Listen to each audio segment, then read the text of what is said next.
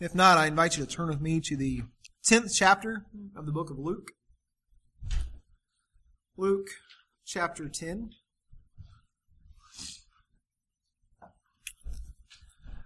I want to say again, Happy Mother's Day to all the moms here this morning. There are some things about moms, maybe even a lot of things about moms that we have a tendency to take for granted. We don't properly uh, appreciate them. Their devotion to their homes and to their children, to their husbands. I've seen firsthand that being a mom is a whole lot of work. I didn't appreciate that when I was a kid. My mom will probably attest that I probably made her life a little bit more work than I should have. but I've seen it with my wife and with our three children that there's a labor to it. It's a labor that is one that is made out of love, done where the payments are in hugs and thank yous and kisses and I love yous, not in payment of, of some actual worldly treasure. And while sometimes that leads to a lack of recognition, I would contend that that is far better recognition than any worldly treasure that ever could be bestowed upon a mother. What did the proverb writer say about that? That her children rise up and call her blessed. That her husband also, he praises her. That proverb woman worked. She worked hard. She had a labor of love in providing for her children and for her household, even for her community. We're not told of the wages that she earned, but we are told of the blessings from her children and the praises of her husband. And so it's altogether fitting that we set aside a day like this. It is good for us to have a day like this that is meant to honor mothers. It's good. And I'm grateful that we get to do that. So let us never fail to appreciate that, the work that mothers do. But I want to encourage also mothers today that in so much doing, the greatest thing, and hear me well here, if there's only one thing you take from this today, it is this, that the greatest thing that a mother can ever do is to demonstrate by her example faithfulness to the Lord. I want to say that just one more time. Make sure you take it away today. The greatest thing a mother can ever do for her children is to demonstrate by her example her faithfulness to the Lord. And I use those words purposely and carefully this morning. You should teach your children about the Lord. You should teach your children biblical things as scripture tells us to do. But you should show and demonstrate those things by your example in your life. I've heard it said before, and I believe it to be true, that more is caught than taught. What's that mean? Your children learn more from you by watching you than they do by you sitting them down and teaching them something. So show forth an example to your children of faithfulness. We're going to read here today a passage of scripture here in Luke chapter 10 towards the end of this chapter where we're going to see a difference of, of works and a difference of a still heart that is meditating on the things of the Lord. Read with me Luke chapter 10 beginning at verse 38. Luke 10 and 38. It says, Now it came to pass as they went that he, Jesus, entered into a certain village.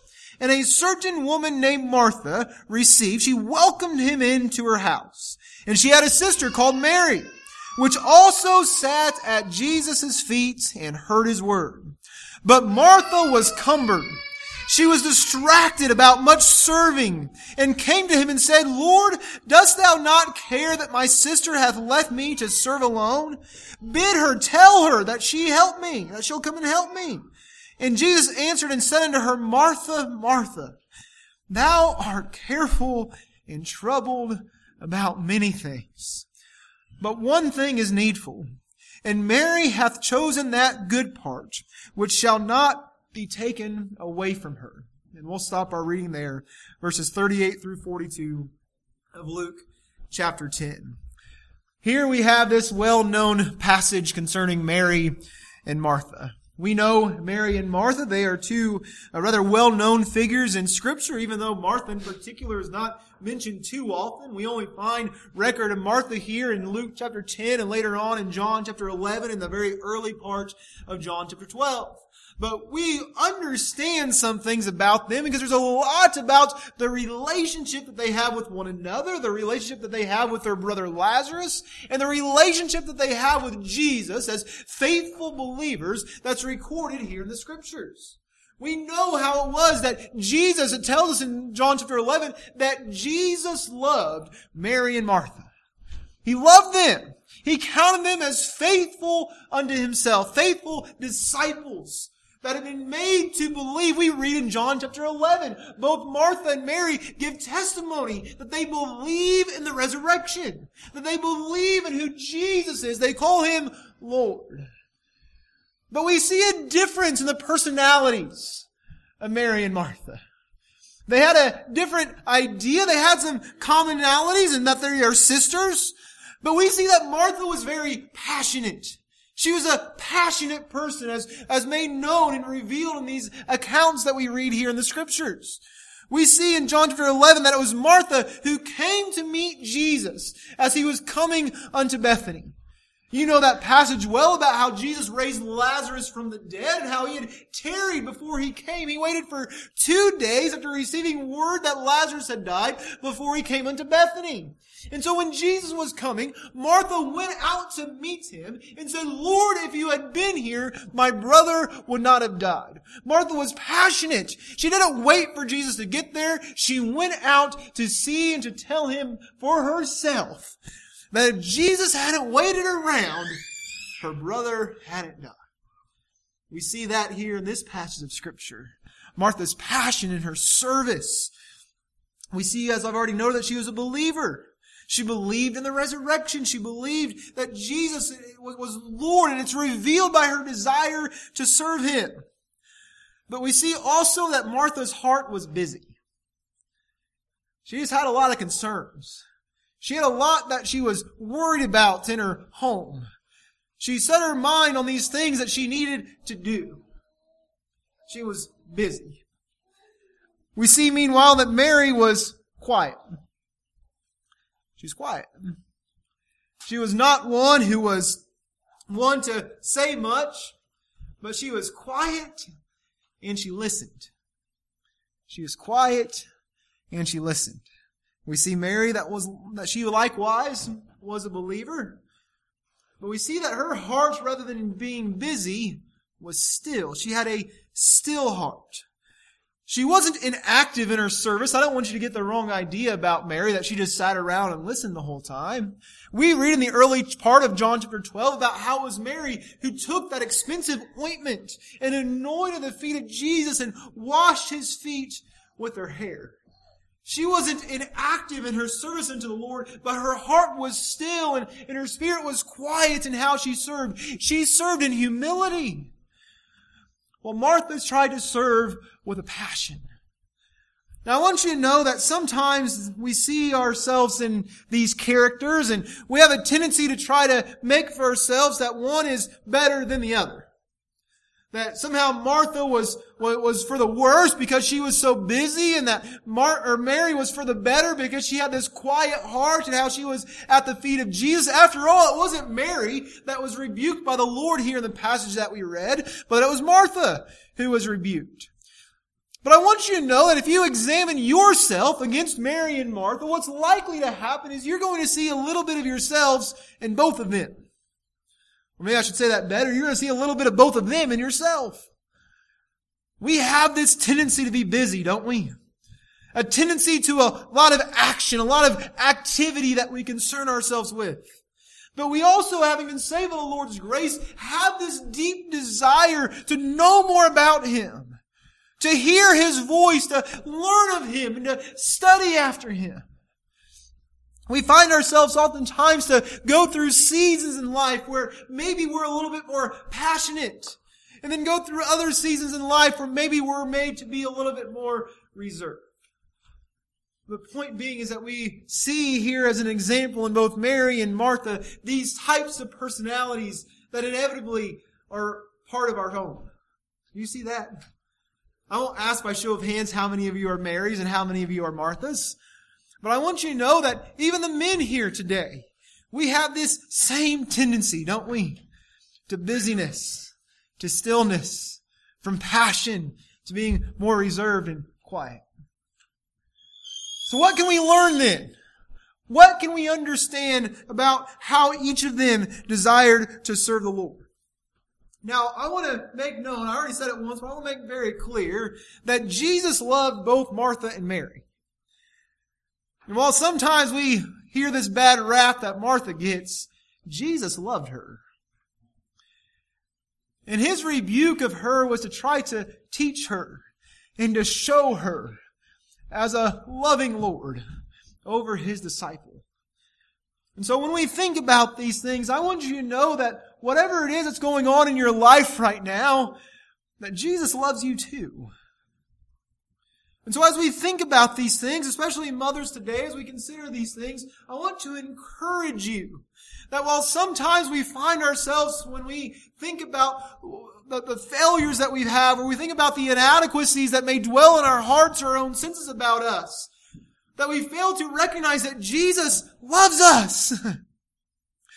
all of our inadequacies, all of our failures, Jesus loves us. Jesus loves you.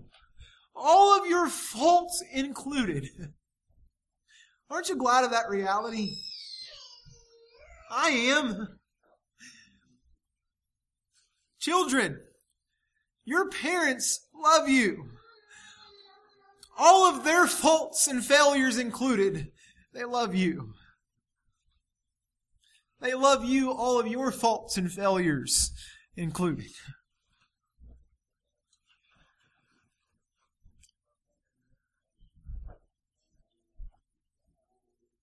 Think I've shared before something an old Sunday school teacher of mine once told me once taught me. He said that the main things are the plain things, and the plain things are the main things. When he taught that, he was teaching about how to study Scripture. Sometimes we get lost or caught up in the Scriptures that are a little bit less obvious to us. We're trying to make sense of them. But in reality, the main doctrines that we need to know from the Scriptures are very plain. So the main things are the plain things, and the plain things are the main things. So it is when we think about our service to the Lord. The main things that we should focus our hearts on and how we live for the Lord are the plain things. And the plain things that we should focus on are the main things. That's what, in essence, Jesus was trying to share with Martha. He was saying, you have lost sight of the main thing. You have busied yourself, you are cumbered, you are distracted by all of your doing, and you have lost sight of the main thing. We have a tendency to do this. All of us do. Where we lose sight of the main thing. I hope it's obvious to you what that main thing is. That main thing is our service to the Lord. Our main, that main thing is our faithfulness to the Lord is a deep understanding of who Jesus is and how we might be a reflection of Him in our lives. Our pursuit in this life is a pursuit after godliness. Our goal is heaven. My aim is heaven. I have set my eyes upon heaven. And anything that takes my eyes away from that end, it is a distraction to me. That is the main thing. The main thing is how is it that I might effectively make it to my home that awaits me in heaven in a way that I might glorify God on my way there. Anybody with me on that journey? So as we think about that main thing, These things of life that are left to ensnare us or to cumber us. We see the scriptural, the King James language used. They are distractions that pull us away from that main thing.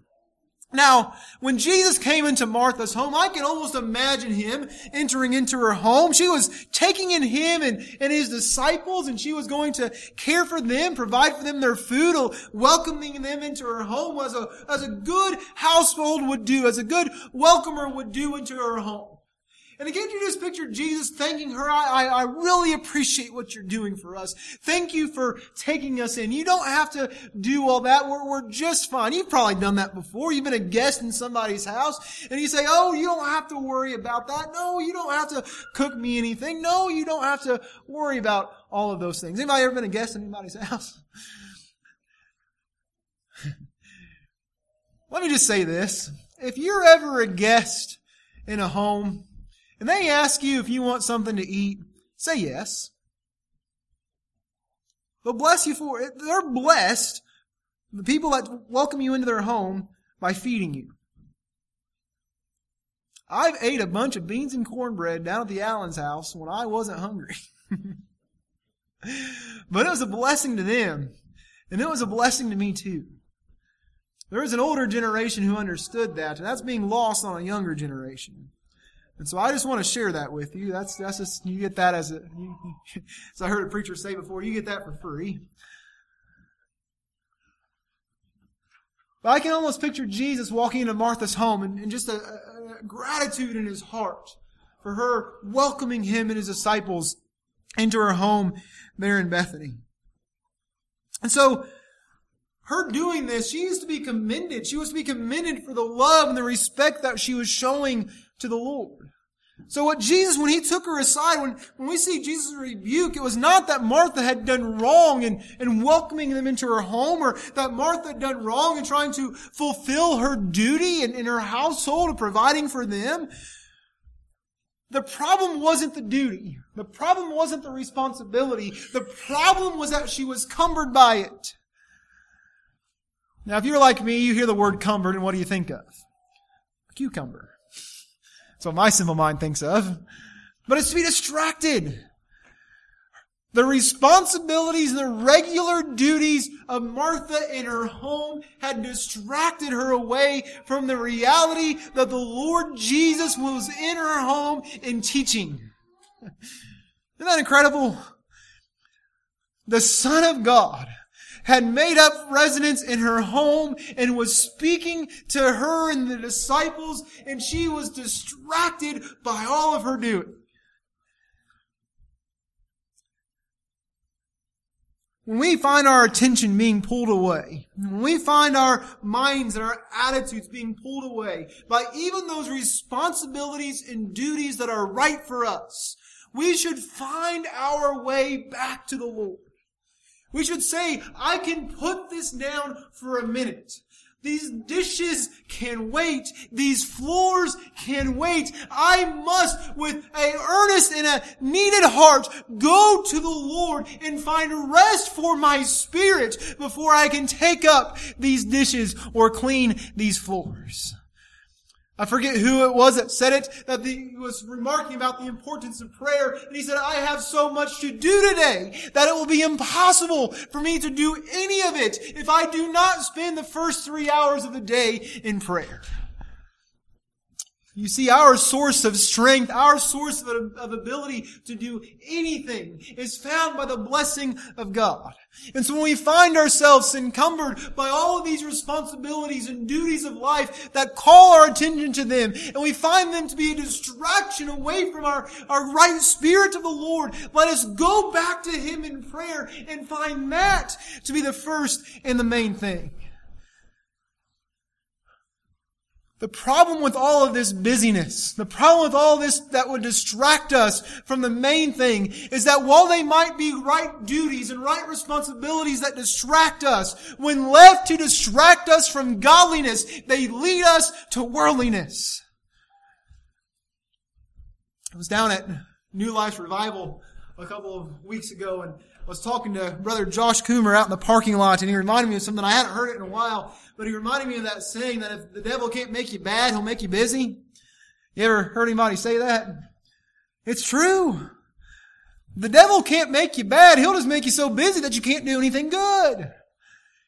And if there is anything that has become a hallmark of God's people, it is that. God's people have become so busy and so cumbered by the affairs of life that they bring them into the church in a way that they can no longer find rest, even when it is that they gather with God's people. And you say, well, Derek, how do you know that? It is written all over your faces. We get so burdened and busy and brought down and cumbered by care, cares of the world, cares of life, that we're no longer to, able to find the rest that we would desire for our souls. Can't you see Martha in this passage? I, I can see it perfectly because it describes me so often. I can just see her busy and she's slaving away, working on whatever she's working on. She's washing dishes, she's sweeping floors, she's cooking a meal, whatever it is she's doing. And the whole time, I can just picture her muttering underneath her breath, I can't believe I'm in here doing all this work while my sister's in there just listening to them. Can you see that? Anybody ever muddled underneath their breath before besides me? You saw how good I was at it. We do that. We get hearts that because we're so busy, we end up bitter. Our hearts become so filled with the duties and responsibilities of the day that we become bitter by what someone else is doing or not doing. And finally, I can just picture Martha reaching that point where she says, I've just had it. And she, maybe there's a moment of laughter or something. She just throws down whatever she's working on and she goes to Jesus. Now I want you to know there's something for us to learn about the appeal she makes to Jesus.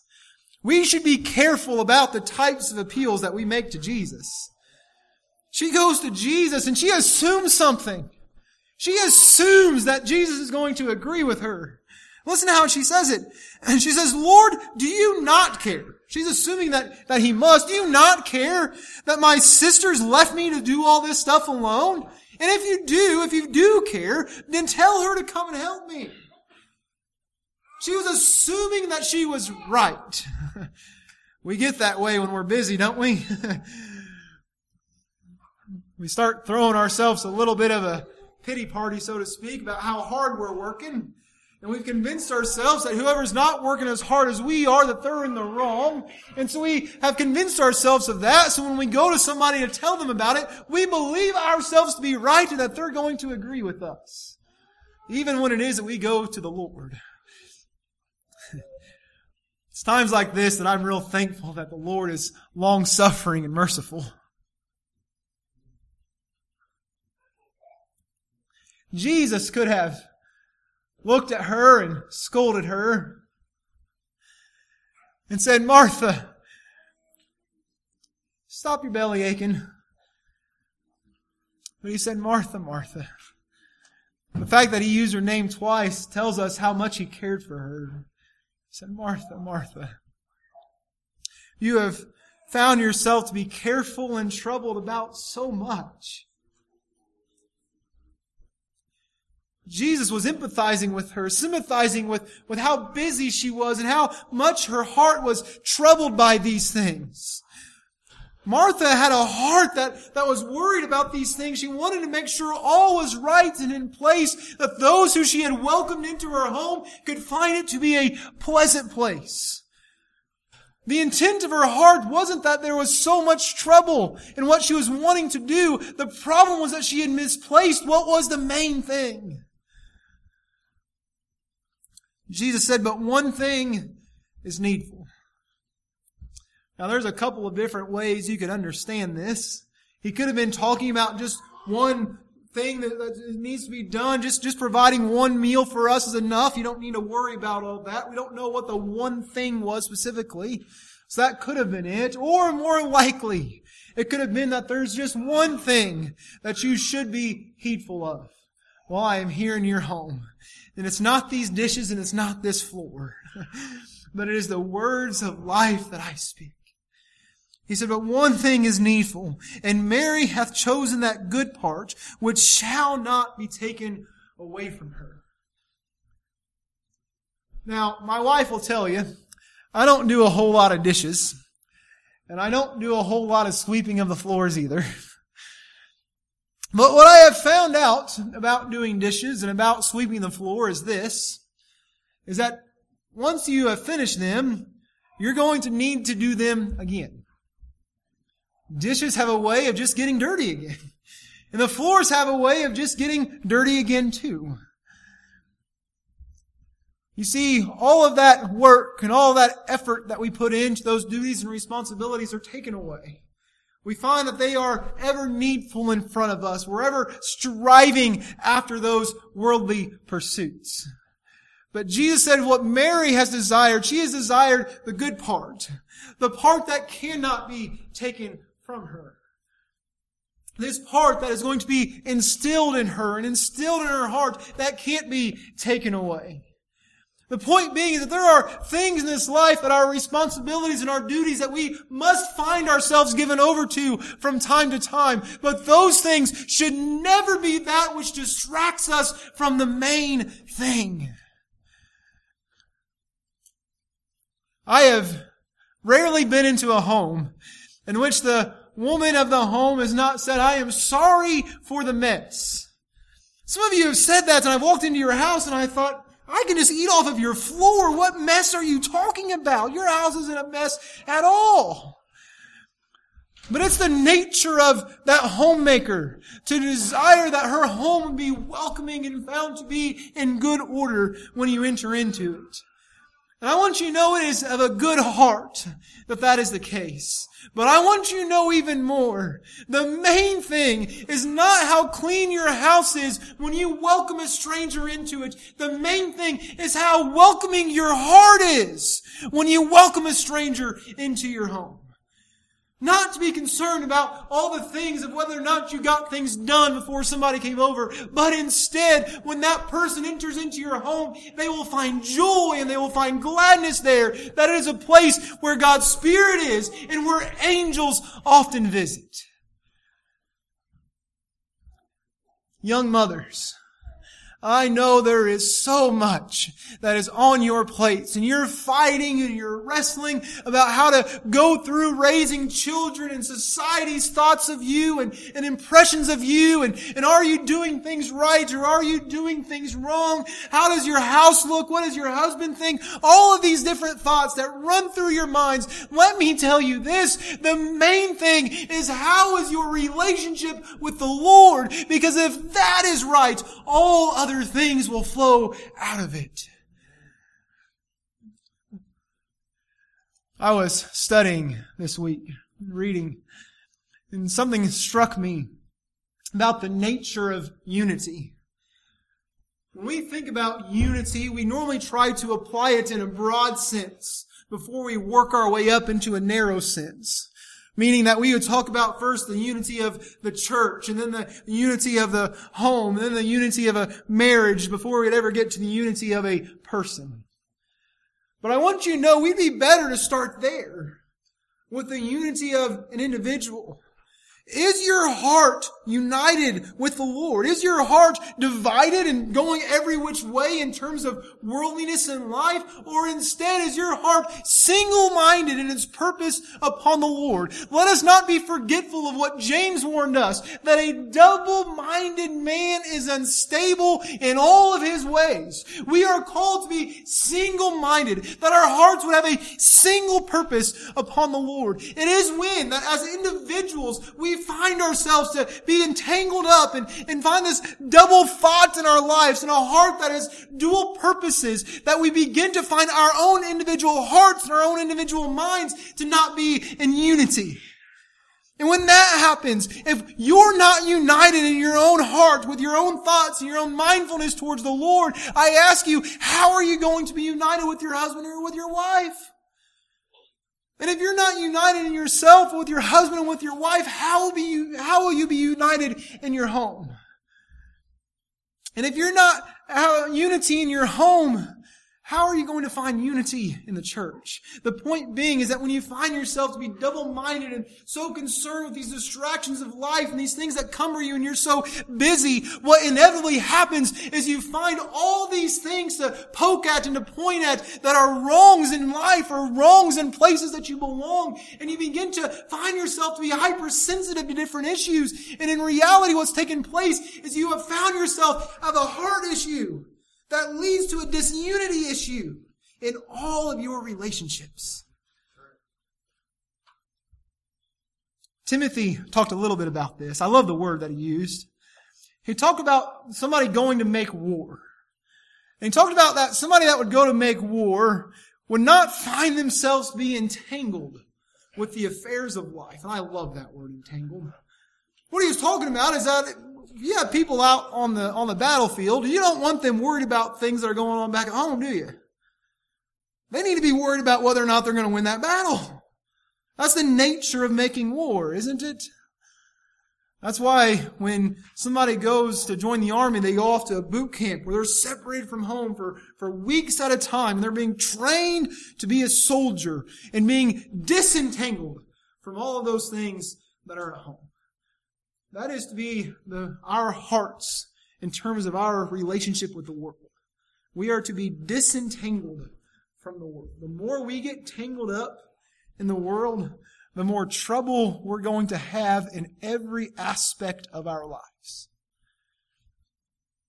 I want to tell you a thing or two about tangles.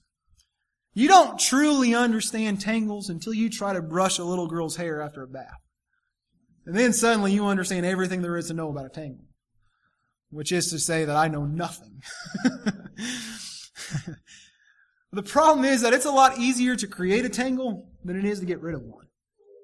When you find yourself tangled up with things of life that distract you, with those worries of life that would ensnare you and pull you away, those things that would encumber you, you find yourself tangled up in them a lot easier than it is to get untangled from them. So let us be mindful to watch our steps. Be mindful to pay attention that our hearts will be focused upon these main things. When we think about these main things, when we think about godliness as our main thing that our hearts are to be purposed towards, we know what scripture says about godliness. It says what? It says that godliness with contentment is much gain.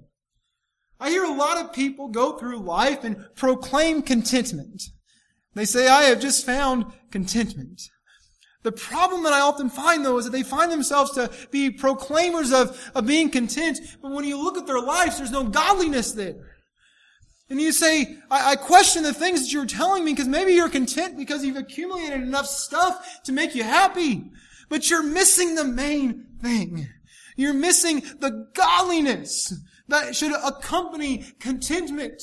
Because godliness is that which when we aspire to it, when we pursue after it, that we would take on the heart and mind and attitude of Jesus, that suddenly what we find is that we are made to be content with a whole lot less than we would be otherwise. What did Paul say about it? He said, I've, I'll just paraphrase, he says, I have abounded with stuff. And I've been abased where I've had very, very little. He said, well, I have found that I can do all things through Christ which strengthens me. That Christ would be, then become our contentment. This week, as my wife and I were down with her family in Florida, I'll tell you this much. Ellie's going to be two tomorrow. And two year olds don't stand the rest part of vacation very well. They just don't get it. That's far from them. And so it may not have been as much of a relaxing trip as perhaps we would have desired. But I'll tell you this, is that our eight-year-old's a little easier than our two-year-old. Our five-year-old falls somewhere in between them. The nature and course of being a mother is that as you raise your children, the nature of, of how they pull you away changes. The nature of how they can distract you changes. Right now, Eleanor distracts Tiffany because she has to be chased around a whole lot. But as kids get older, and I've seen this in some of you that have teenagers, the nature of how children can impact you changes. You may not have to chase them around as a young mother chases around a little toddler, but you're still chasing their hearts. You're chasing them in prayer. You're chasing them in how you try to live a life of example before them and try to encourage them. I want you to know that those things will always be a part of the heart of a mother and even the part of a father. Although I think a mother is instilled a bit of intuition that maybe a father isn't. But the point I want to leave you with is this, is that even as you get older, those things can still distract you, just distracting you in a different way as a two-year-old. A two-year-old versus a 12-year-old versus a 22-year-old, parenting them will still distract you if you don't put the main thing as the main thing. The lesson from Mary and Martha is that our duties and responsibilities as parents, our duties and responsibilities just as members of society, our duties and responsibilities as employees at work, our duties and responsibilities as, as students at school, they are always in front of us. And as Christians, we should do all things wholly as unto the Lord. So it is good that we would do well in, in, in, our work, do well in our labors. Whether, whatever those labors may be, we should do well in them. But we should never lose sight of the main thing. If Christ abides in your heart, if Christ abides in your home, if Christ abides in your family, never for a moment let him become anything but the main thing. And if he has, put everything else on hold and come back to him and make him the main thing once again.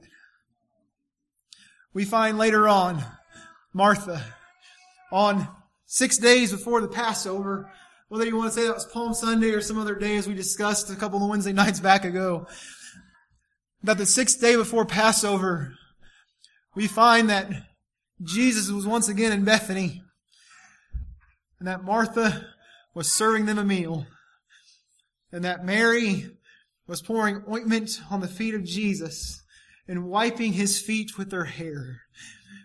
And the Lord was blessed by both of them. He didn't rebuke Martha for her service. He didn't rebuke Mary for using ex- expensive ointment to anoint his feet. But instead both were serving the Lord as faithful disciples of Jesus, attending their responsibilities according to that which was in front of them and upon their hearts. So I want to encourage you today from the account of Mary and Martha, mothers, I want you to know that your work is not unseen. It's not invisible. I know it's hard work. Keep on. Show the example of godliness to your children and may they always see in your lives and the lives of all of us that the main thing is in fact the main thing. I thank you for listening to me. I apologize if my thoughts were scattered somewhat today. But I pray that God would bless uh, his message this morning. God would bless all of you. Something on your hearts today.